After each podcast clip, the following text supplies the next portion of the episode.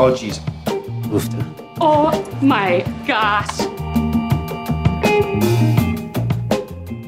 Hello, Fargo fans. We'll be back with a new recap on Tuesday, plus an interview with Fargo's Simone, Rachel Keller. But we wanted to share two interviews with you from The Frame, a daily podcast covering arts, entertainment, and culture out of Southern California Public Radio. They talked to Noah Hawley, the man behind Fargo, and to Jeff Russo, who provides the haunting soundtrack. Here's the host of The Frame, John Horn, talking to composer Jeff Russo. If you could only see the way she loves me, then maybe you would understand why I feel this way. What is the fundamental difference in the lifestyle between a touring band and scoring in terms of the hours, in terms of the work stress? We'll talk about the music composition in a second, but lifestyle wise, Well, there's no drugs and there's no hookers. on And tour with a rock band, right? On tour with a rock band, there's none of that But stuff. in So- Hollywood. but in Hollywood, there is. Um, I, the the difference is, you know, bit mainly travel, and and really just like how you end up writing music. You know, when I sit down to write music for my band, I'm we don't care what anybody thinks. When I sit down to write for a visual media th- that someone else has created, I'm sort of at their mercy. They tell me what they like, they tell me what they want, and I give them sort of my interpretation of what that is. And then as that as I do that and they say, "Okay, well, but really what I meant was this," then I make changes and, you know, whereas I would never do that if somebody said, "I don't like that guitar solo." I'd be like, hmm, "I don't care what you think." But when you're dealing with musicians and you're dealing with your colleagues in a band, they have a musical vocabulary. When you're dealing with a showrunner, Mm-hmm. they know what they want, but they may not know how to say it. So, how do you have a conversation about music when the words may not be available to the person with whom you're working? Well, okay, so it differs from show to show. On Fargo, for instance, our showrunner Noah was a musician, so we have a very easy vernacular. Like he says, "Hey, can you try this in a minor key?" And I go, "Yeah, sure, I can do that." You know, it's very easy. In other shows that I, I work on, where they have absolutely zero vernacular, it's my job as a composer to translate. So when they say we want it to sound more blue, I have to figure out what that means, and that's just part of the job. And it's a, it, it can be a guessing game sometimes. Let's listen to the theme from Fargo.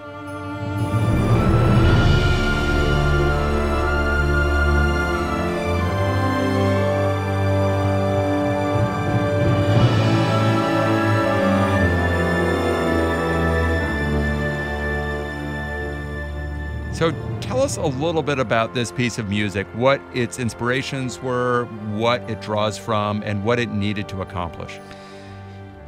Well, when I sat down and talked with Noah that first night, he had said we wanted to feel cold and lonesome, but also to feel the expanse of the open fields of snow. So it was really about wanting to stay within the confines of the feel of the movie. So the movie had a certain tone, so I couldn't go outside of the tone of the movie. We wanted to keep the tone, but to it to um, create our own identity. part of the golden age of television, if we're in the second golden age of television, has meant that a lot of great writers and a lot of great directors are going from film into television. And it also seems to be the case that the resources that a composer has at his or her disposal are incredible. That you can do big orchestrations, you're not just locked up in a closet with your synthesizer. Tell me about what you get to do orchestrally on a show like Fargo. Um, in this particular case, I actually made a conscious decision to want a, an Eastern European orchestra to play the score for season one because the sound of an Eastern European orchestra is a thing. In terms of their instruments, in terms of their playing style? In terms of the playing style and the way they emote. But in terms of what is available to us, I mean, you know, I, I think that when we made the decision to to do this show, we needed to make it sound like a movie. It couldn't sound like a television show, or else we would we wouldn't be able to stand up to the original. what does a TV show sound like? Well, you know, the TV show sounds like the music didn't matter. Television turns away from from music because they use music as a crutch.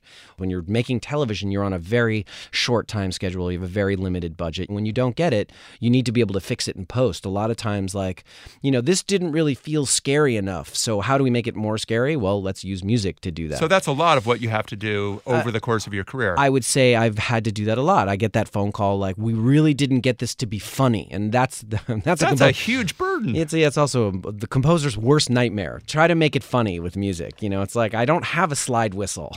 I can't do that. Um, you know, but as a composer, what we like to do is we like to just support the narrative and really we want to follow and not lead. But on a show like Fargo, where you're working with very talented storytellers, you don't have to be leading. You I can would, follow. You're absolutely right. And that's the thing. We we will watch Fargo without music and then decide, oh, you know, maybe we could put music there. But everything is working without music. If you can get it to work without music, then any music you put in is going to be great. Jeff Russo is the composer for Fargo. Jeff, thank you so much for coming on the frame. Thank you very much for having me.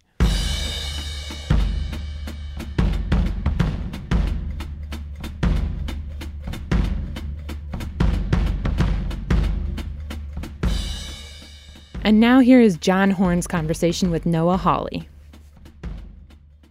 You hit him with the car? You you said a deer. Why why didn't you go to the police or the hospital? He ran out into the road, hon. What was I supposed to do? Yeah, so, so you brought him home, made dinner, hamburger, helper. The idea of turning the Coen brothers movie Fargo into a TV series struck many fans of the 1996 black comedy as blasphemy.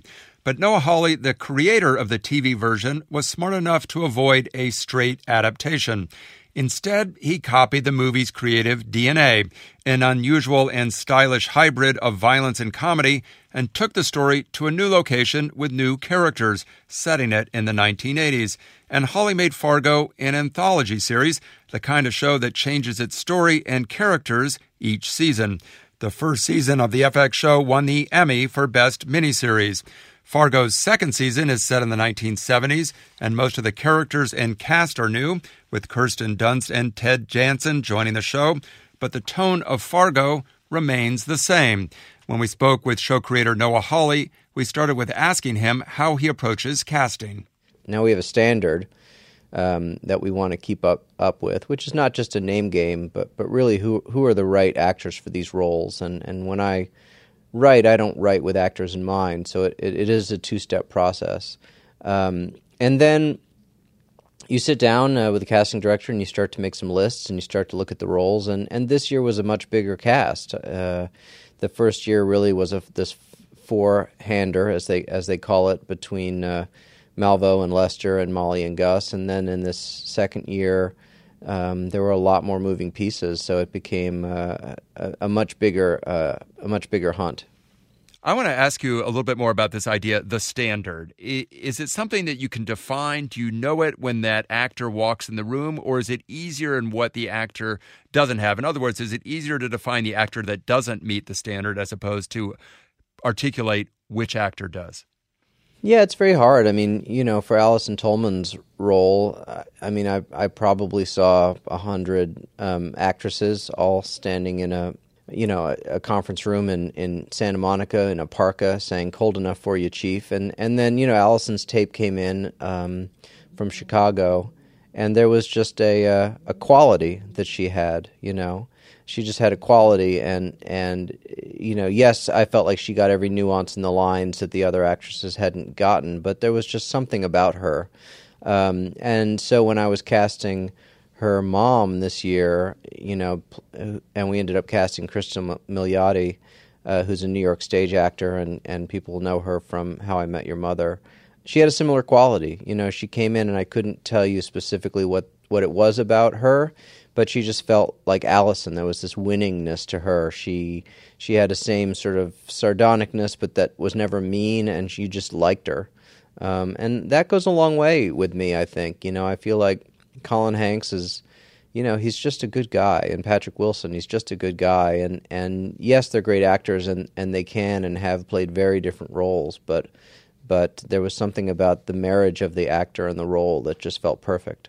A couple of weeks ago, we were talking with John Landgraf, the head of FX, and he was talking about when Fargo walked in the door. And he said a couple of things. He said it was one of his favorite movies, and he was really excited by the prospect of an adaptation, but he was also cautious and nervous about what would happen if it didn't work out. Here's what John Landgraf told us. That's really intriguing, but it's also really complicated because Frances McDormand won an Academy Award for the lead role, and you're not going to have Frances McDormand, and you're not going to have Joel and Ethan Coen.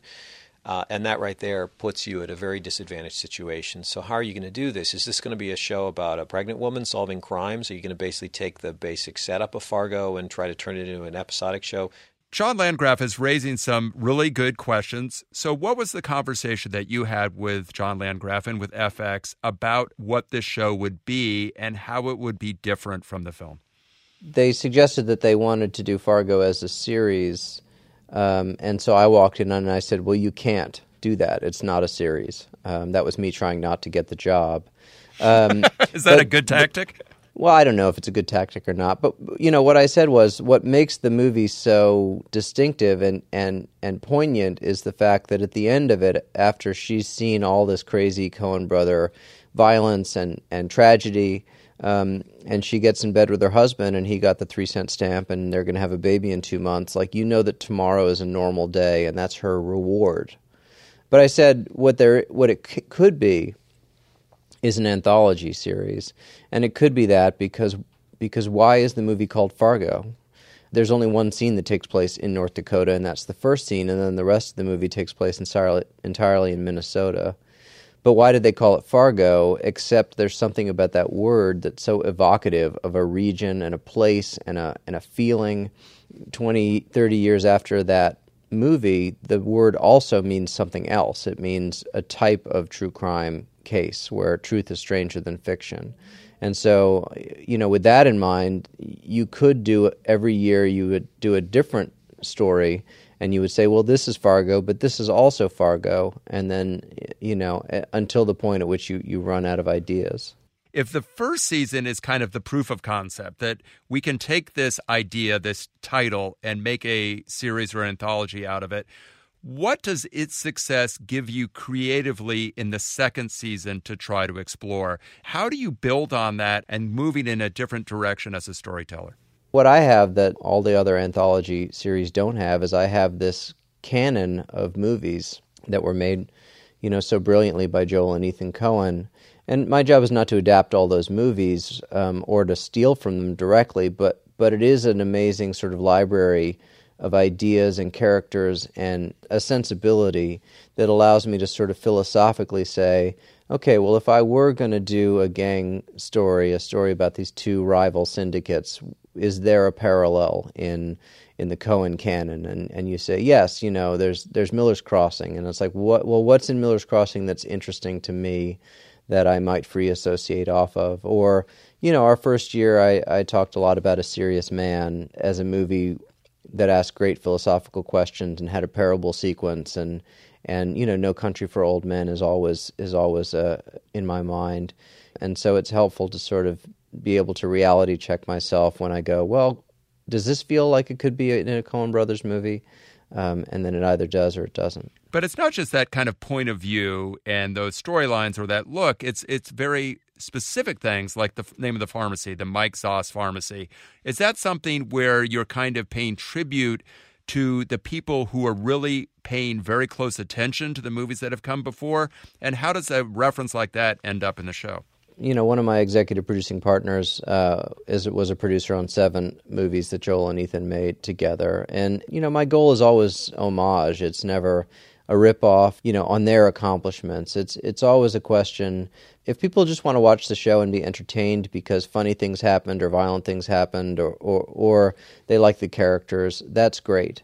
And if people want to go deeper and they want to live with the show for the 23 hours a week they're not watching it, then then that show is there for them as well, and they can you know they can look um, for the Coen Brothers references, and they can look you know for the music that we use that might you know they might recognize or or or they you know they can think about the thematic uh, parallels between you know our show and and many of the movies that that Joel and Ethan have made.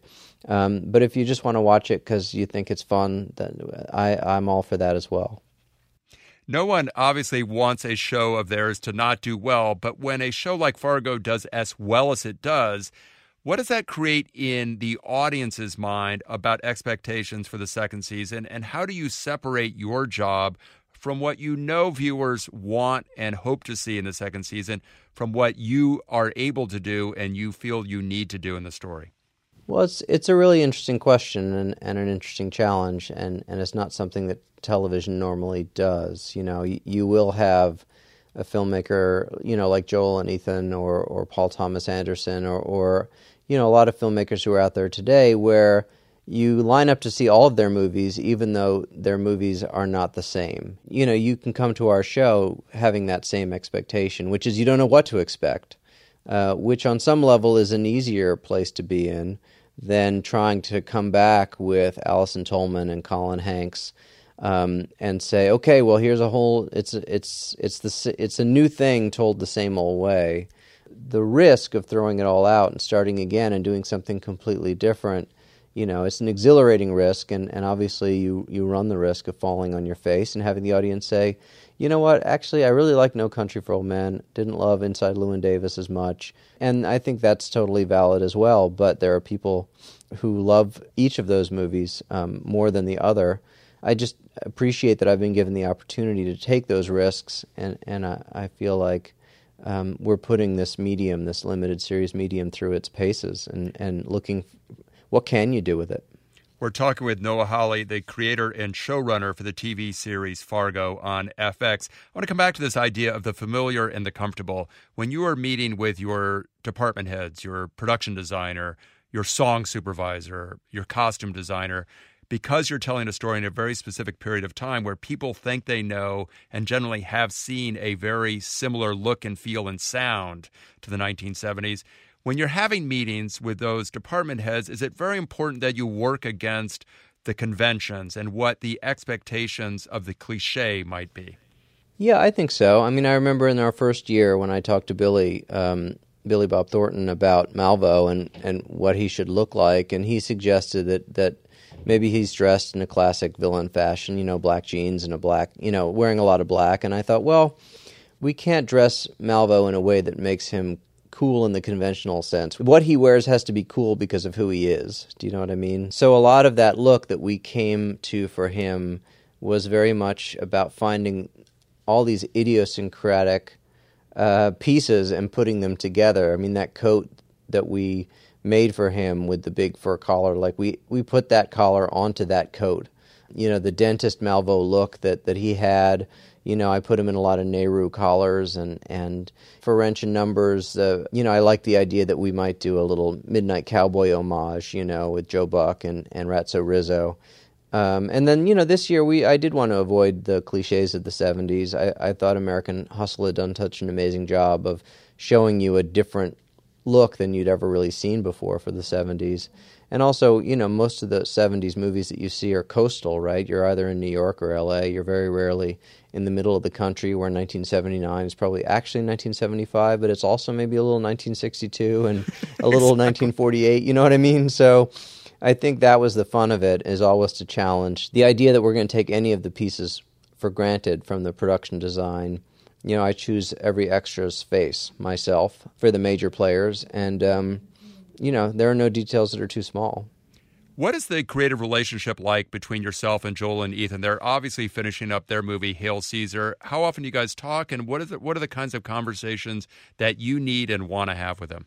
You know, I call them from time to time. When I'm in New York, I'll, I'll go in. I try not to bother them. Um, I don't hold the expectation that they're going to read the scripts or watch the episodes. Like, you know, what I love about them is that they live in this creative bubble that allows them to make the movies that they make and we want them in that bubble you know the last thing that i would want is for them to get caught up in my show and, and make one less movie and uh, you know i'm sure it must be very odd for them to see you know bus ads for fargo uh, you know 25 years later so you know there must be this very kafkaesque uh, existential dread that comes along with that, you know, just that doppelganger effect of not being able to control it or, or you know, so I try to leave them alone as much as possible, but make them feel as included as I would want to feel. They've always been very nice to me. Can you tell us a little bit about the director you hired and how he did behind the camera? you mean uh, week two? Yes. Um, so that was me. Uh, I think he did pretty well behind the camera. And uh, you know, one of the things that that getting a second year has done is, you know, it, it allows me to really kind of expand what the show is, and and you know, I feel that the biggest, um, you know, one of the biggest lessons from the Coens is is that they they really tell the story with the camera as much as possible, and so that becomes my goal. Is you know, I like to write dialogue as much as the next person, but you know, what would it be if we had three pages without dialogue? How can we tell the story with the camera? And you know, telling the story with the camera is both uh, uh, about what happens uh, in the scene action wise, but it's also emotional. It's about it's about using the camera to really uh, heighten what the characters are going through. And so this year we're moving the camera in a in, in a more dramatic fashion. We have a bigger um, story that we're telling. There's a more of a western quality to it. Um, so getting in there early allowed me to make those moves and show the directors who came after me like this year we are moving the camera in these ways. You know, we're we're moving it more dramatically. We're moving it um, more noticeably, um, and uh, you know, so it was great to go in and set that template. So you finished your tenth episode. You have premiered. Do you take a little bit of time off, or do you really start thinking about the third season? Is there any rest for the weary?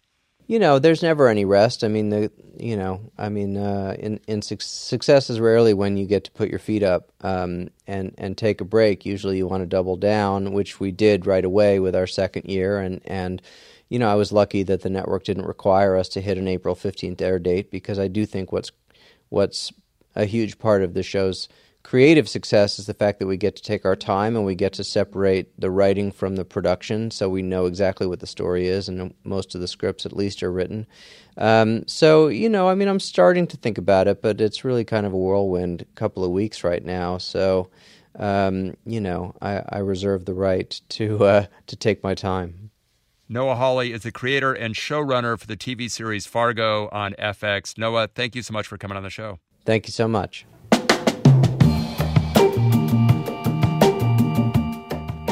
Thanks to Darby Maloney, Colin Campbell, and James Kim for sharing these interviews with us. We'll be back on Tuesday with a recap of episode 4. Until then, keep your eyes on the sky.